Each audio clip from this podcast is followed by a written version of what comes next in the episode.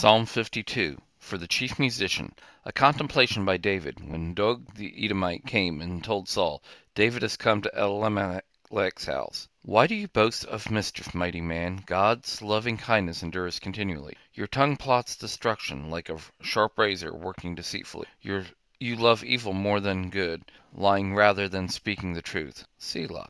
You love all devouring words, you deceitful tongue. God will likewise destroy you forever. He will take you up and pluck you out of your tent, and root you out of the land of the living. Selah.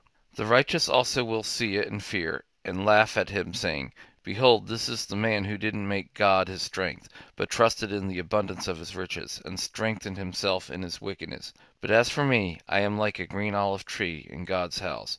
I will trust in God's loving kindness forever and ever. I will give you thanks forever because you have done it. I will hope in your name, for it is good, in the presence of your saints.